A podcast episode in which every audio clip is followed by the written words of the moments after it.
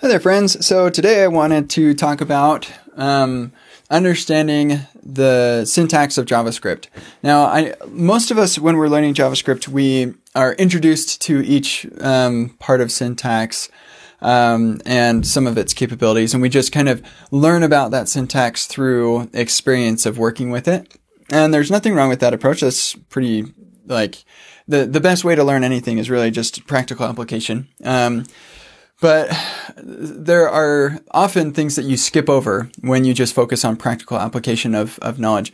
Uh, and especially if JavaScript is the first language that you learn, maybe because um, it does borrow syntax from other languages, maybe there are things that you just don't know are possible or don't really have a good good grasp on because you don't understand the fundamentals of that syntax in particular. So, what I'm going to suggest to you is um, that anytime you see some syntax that you're not super familiar with, or you think it's one way but things aren't working the way that you expect, or something like that, anytime you see some t- syntax, I want you to copy that code into a tool called astexplorer.net.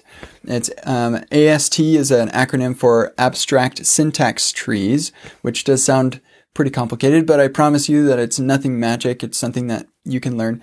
Um, but go to astexplorer.net, paste in the code on the editor on the left, and on the right side, you're going to see a representation of that code in what's called an abstract syntax tree. You can represent it as like an, a JSON object or something, and each element of syntax has a particular node name and a type.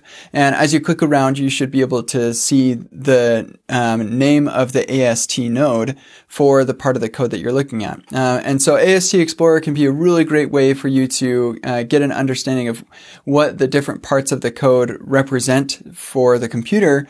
Um, and uh, it can also help you get an idea of like, oh, this is called an import specifier, but then when I do this with an object, that's called an object pattern.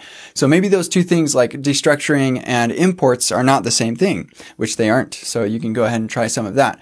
Um, and you'll get a little deeper understanding. The other nice thing about this is that it makes those things Googleable. So instead of saying, hey, what's that thing at the import statement or whatever, you can say, I want to learn about import specifiers and then you can google around about that. So hopefully that's helpful to you. It's kind of interesting to play around with astexplorer.net i wish you the best of luck and i hope you have a stellar day and we'll see you in the future